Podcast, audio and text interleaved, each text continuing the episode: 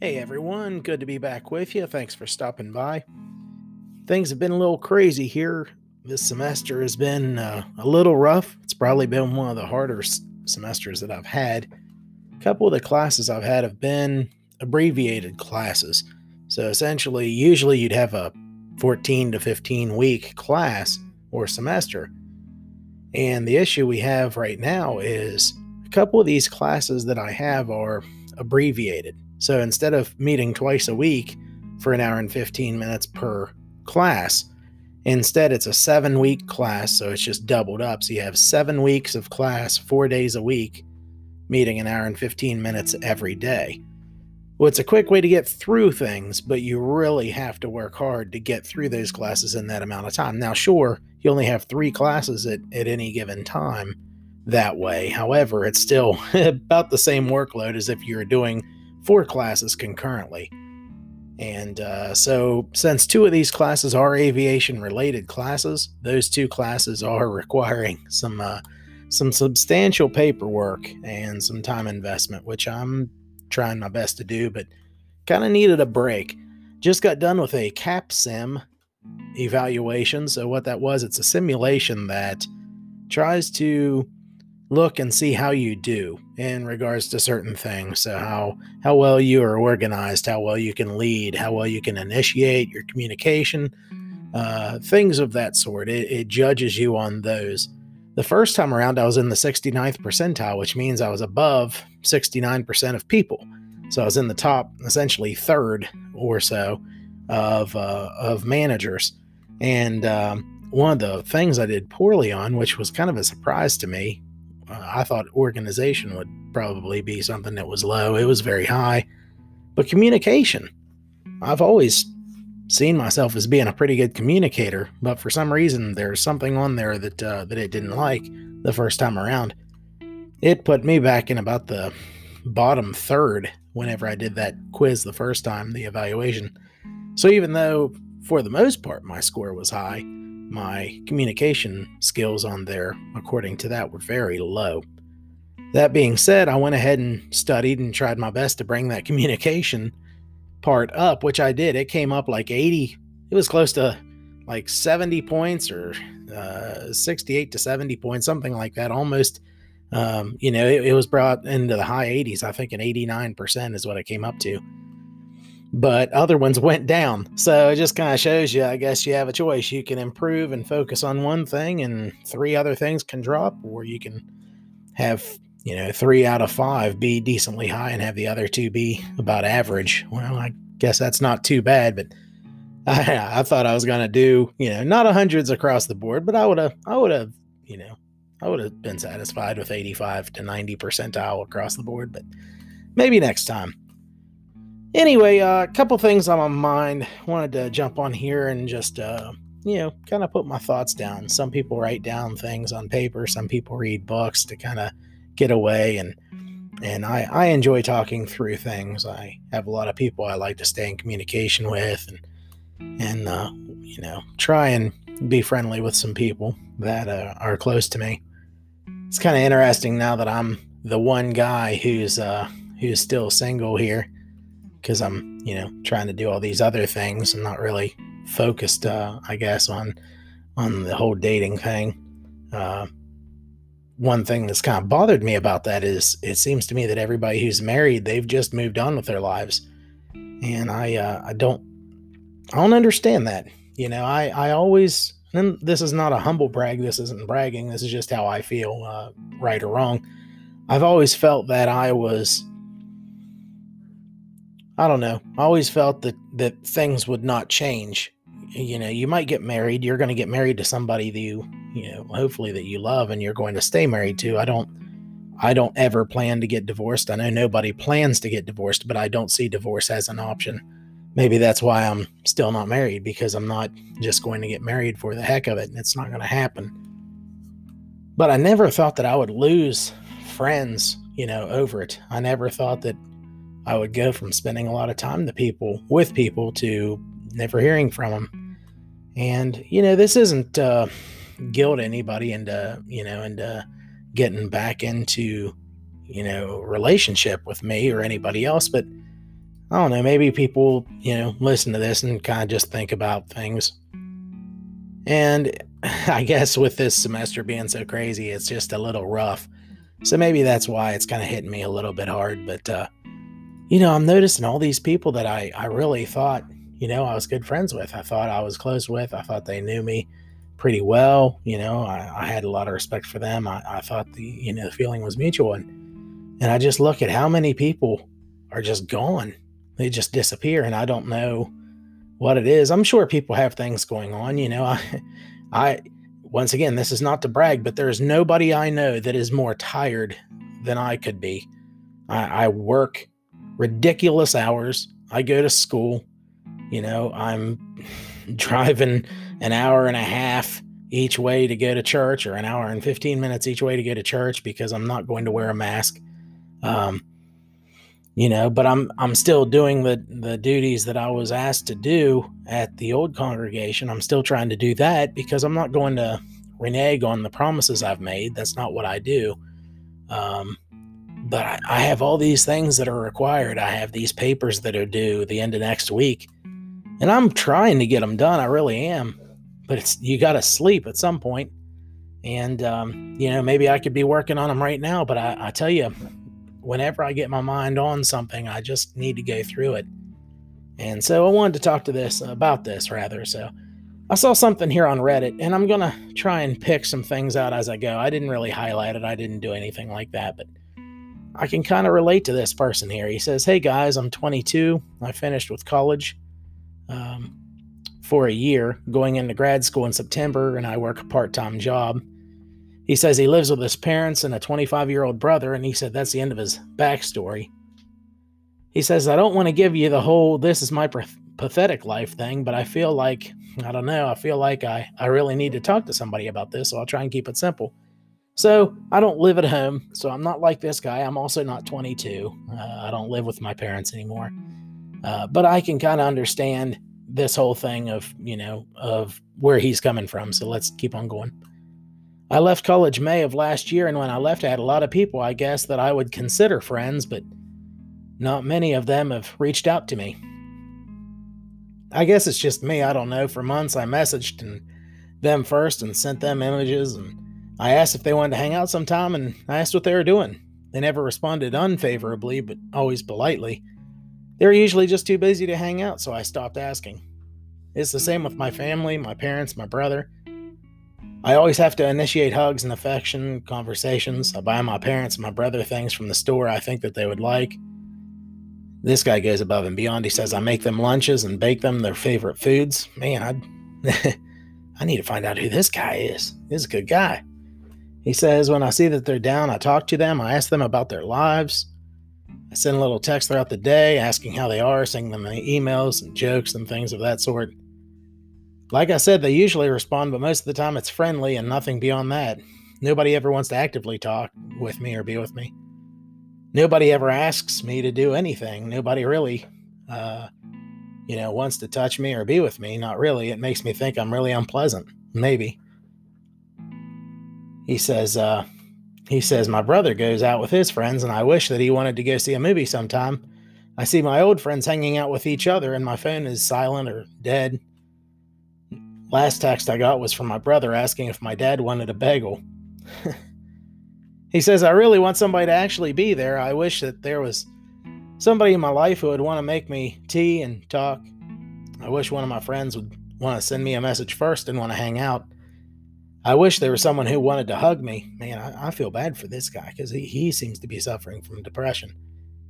Because he talks multiple times about physical touch that he's he feels lonely, and I feel bad about this. He says, I feel like I'm putting out a lot of effort and I just don't want to anymore.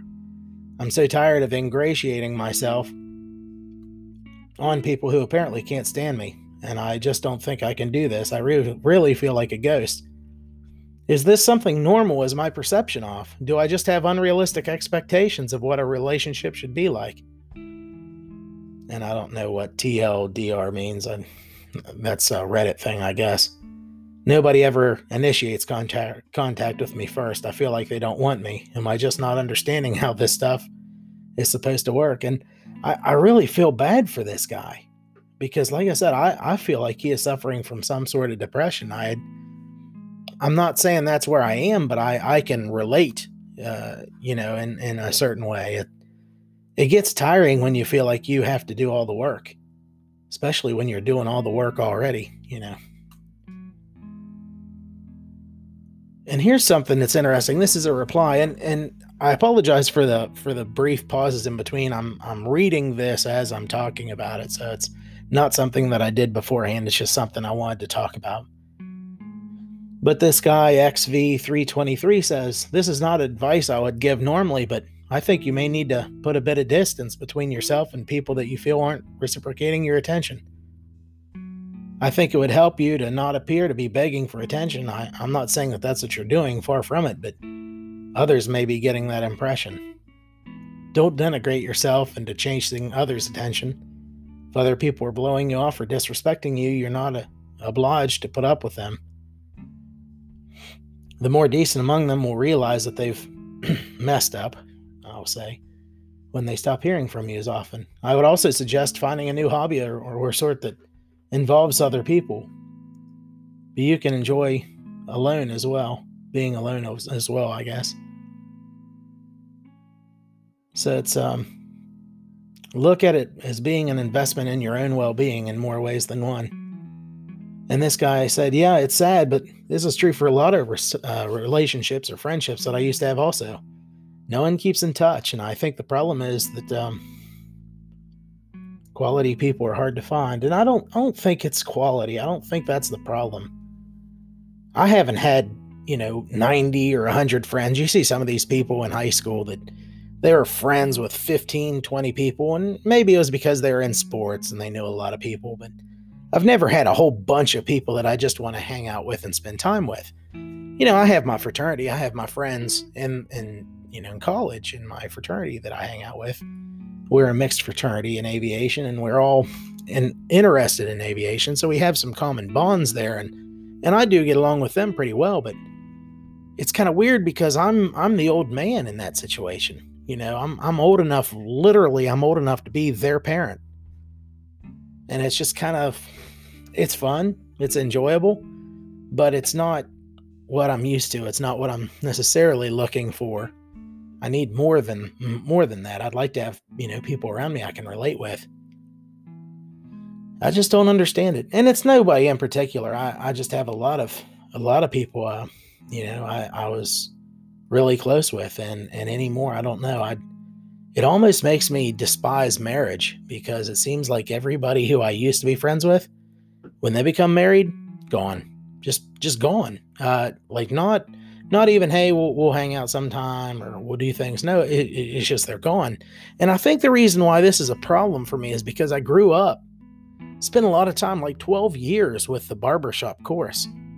I'm spending time with men who are 40s, 50s, 60s, and 70s, all the way up into their 80s. Sometimes they'd be 90 and showing up to these events. And they would do it weekly. We would show up, we would sing weekly, we would go out to eat, we'd have dinner at three ways in. And to me, that was normal. Yeah, they're married, but they still have friends. They still do things they want to do. And maybe, I don't know, maybe it's because, you know, a lot of the people that I know are newly married. I, I guess maybe that's what it is. They're enamored by the person they're with. And and this is going to sound mean to the people who I've I've been in a relationship with or spent time with, but I've never felt that way. I might have had a friend somewhere along the way or a very close relationship, but I never felt like I wanted to give up everybody in my life and just be with them for the rest of my life. I've never felt that way. Maybe that's because I've never felt, you know, found that person I'm looking for. But I I have trouble believing that everybody who got married, they're a hermit. I, I really have trouble believing that. Once again, maybe I need to be introspective. Seems like uh seems like maybe I'm the maybe I'm the issue here, and I'm not saying I'm not. It's just kind of weird. Anyway, uh, like I said, I'm not uh, I'm not seeking any sort of uh, pity or anything like that. I just kind of I saw his post there, this uh, this person, and I I felt bad for him. I really do. I uh, I feel like he's um feel like he's suffering from a bit of depression, and I. Uh, it's an old post. This is from years and years ago, five years ago, and uh, I kind of feel bad that uh, that he feels that way. Uh, let's look at this other response. It says, "I know how you feel. I had quite a few relationships over the years where there was a point in time which I realized I if I stopped making any effort, I'd no longer know that person at all. And whenever I tested the theory, it turned out to be true. That said, there's this thing about me that I also discovered, which is that I tend to be attracted to moody, damaged introverts to, to whom most people have to go, not just me. That helped me stop taking it personally. Well, that's a I guess that's a way to look at it. He was friends with people who seem to be damaged, as he says, or, or moody. He says, I'm boiling down 20 years of experiences and introspection in detail, but the point is, I know how you feel, even though I don't think the above is necessarily what's going on in your particular case. Let's see if I can do this. And like I said, I'm trying to filter out the, the words that aren't great, but he says, um, What I suspect is happening in your case is this. Now, this response is from uh, of threes. O F T H R E E S. Of threes. Well, that's a weird. Okay. It's a weird name. He says college and then school in general is a bit of a unique social animal. You're drawn together due to proximity and share a daily routine, and oftentimes that's about it. The interactions feel like feel like friendships, very often aren't. They're merely, hey, we're both doing the same thing and we might as well talk and hang out and so forth. It's when the paths diverge, and that tends to be it for the most part. Sure, sometimes true lifelong friendships are forged in school, and perhaps some of your former, former classmates achieve this goal, but most of the time it's a proximity issue. Kind of like you'll discover this once you hit the workforce. How many of the friends you, and he has friends in quotation marks, friends with coworkers, and then when one moves on to a new job, your friendship devolves into catching up over drinks once a month or every six months to nothing at all. Nothing at all other than accepted LinkedIn connections. You might spend every day for three years trading stories, having lunch, going out for drinks after work, and then poof, that's it. Sometimes real friendships are forged, but usually they're only a matter of proximity. In my 23 years in the workforce, I've only made one real friendship, and that one occurred two years after I left the company. You know, so that's a good point. A lot of times we work with people and we think that they're our friend, and they're not. They're just being friendly. And there's a difference. You know, I think a friend would be willing to drop what they're doing to help you out if you have a problem or be there. There's someone you could rely on, someone you could depend upon. And I've learned that whenever you work places, you think that you have these friends, you think that you have these people who would go to bat for you. And then you realize after you move on, eh, they, they were just, you know, they were just being friendly. They they weren't there, you know, other than to just get a paycheck. And um, it's kind of sad. I, I think whenever you work somewhere, you should be passionate about what you do, or at least a little bit excited and interested in in the work that you're doing. It's not to say you're going to love it. There's a reason why they're paying you to be there if it was pleasant, they wouldn't have to hire people to do the job. But he says, try not to feel offended and left out and lonely as a result of old college pals not being as receptive as you'd like. It's very, very common. But as for your family, that sucks. It sucks that your parents and your brother don't initiate conversation and hanging out. And like I said, this isn't me saying this. This is what I'm reading. I'm, I'm not uh, accusing my family of this. It's just uh, what I'm reading. But he says, um, but from the parental perspective, we tend to assume our early 20s aged kids don't actually want to hang out with us that often, so we give them their space, assuming, perhaps incorrectly, that they have better things to do. And big brothers, well, my understanding is it's quite rare for them to want to hang out with their little sisters. They have their own lives to live. It's early and I'm not feeling particularly articulate just yet, but the point is the advice you are given here to meet new people, explore new hobbies is sound. Try to meet people with whom you have legitimate commonalities, rather than people whom you only whom you know only because you are forced, whether by birth or education, to share the space for a while. And this is, I agree. It says, by the way, your post made me extremely sad. You sound so lonely, and worse, you, you seem to think like you're doing something wrong and or that it's a failing on your part, and I assure you, you aren't. and it isn't. I wish you well. I, I tell you what, I like that. Man, I that that hits me pretty hard. You know, that's maybe that's the thing. Maybe that's what you you get out of this is you think, well, you're doing things wrong. Once again, I'm not I'm not trying to brag. I just think maybe I think three things a little bit more than other people do. Um, but it, it just it seems weird. I don't know. I I don't understand how people can just let things fall apart. You know, I uh, like I said, maybe maybe they found a, a relationship that that is the be all end all. I've I've never found that. I've never understood that. Um, you know, I've had close friends that I'd I'd do literally I'd do anything for. Um, and I I do feel bad for this guy because that just doesn't seem healthy at all. Anyway, um, so let's get out of that because that's kind of uh, kind of um, a downer, and that's not how I want to leave things. So let me give you a quick little uh, little snapshot of my life. Like I said, I've got two 12 page or 15 page papers that are due by the end of next week. I've gotten six pages of those done, six pages of one of those papers done. The funny thing is, it's supposed to be on human factors and aviation safety, meaning the paper is supposed to be about accidents that happened, how they happened, how they could be prevented, what could have been done that could have kept it from happening, things of that sort. So, what are the factors that are involved whenever human beings are put into the situation? Most of the time, for better or worse, aviation accidents do not occur. occur. They do not occur from uh, a specific mechanical failure. A mechanical failure could happen but a lot of times it's not because the part was bad. It's most of the time it's because the part was not maintained properly. It was not serviced properly. It was not inspected properly. So once again, this is a human error. Uh, also, you could have pilots who exacerbate the issue. So if you have a uh, a jack screw, for instance, which is what is used to control the pitch on an uh, on a T-tail. So uh, an airplane like the MD-80, it has this tail that goes up and it kind of looks like a it, it's like a T. That's why they call it a T-tail. That the horizontal uh, plane of the tail, which is where the horizontal stabilizer, it's where the elevator is is held. That's what controls the nose of the plane up or down. It controls that balance on the wings, so it'll actually push down to raise the nose or vice versa.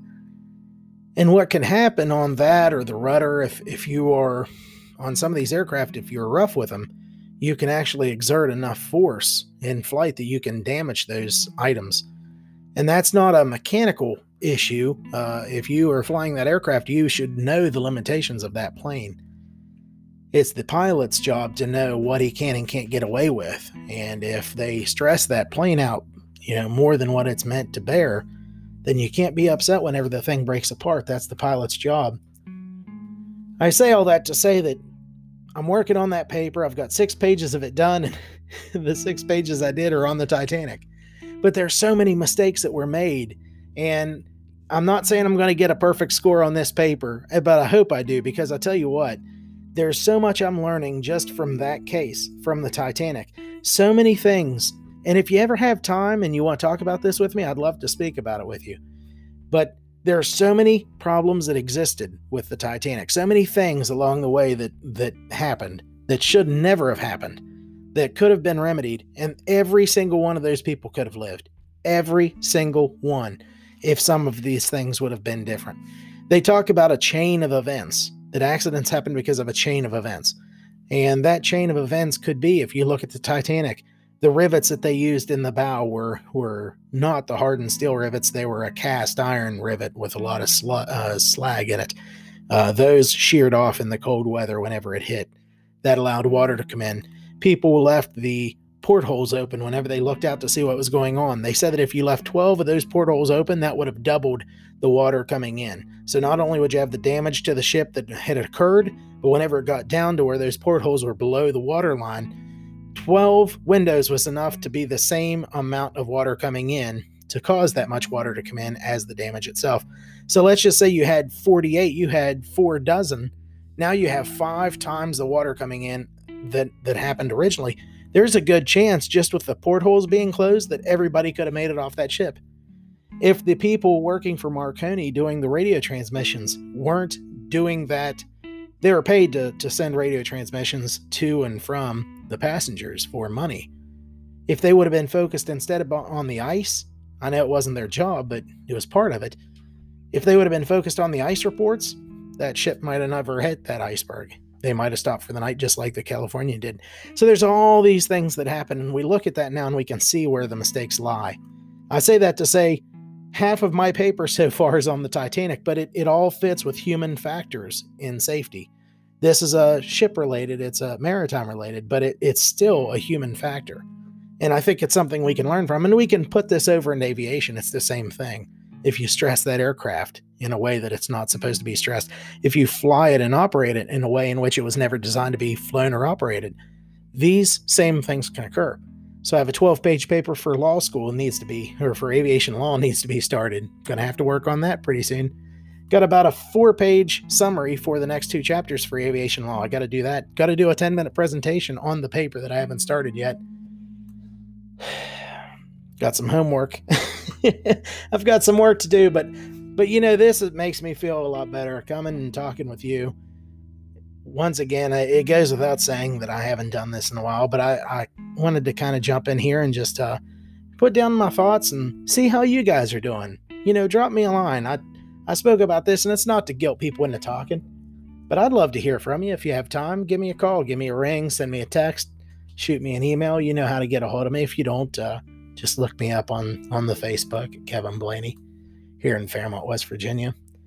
I'd love to talk to you. I'd love to uh, talk to you in face, you know, face to face, in person, whatever. So we have a lot going on, but I wanted to give you the good news before I go. I did get my first class physical. I am ready to start flying uh, immediately.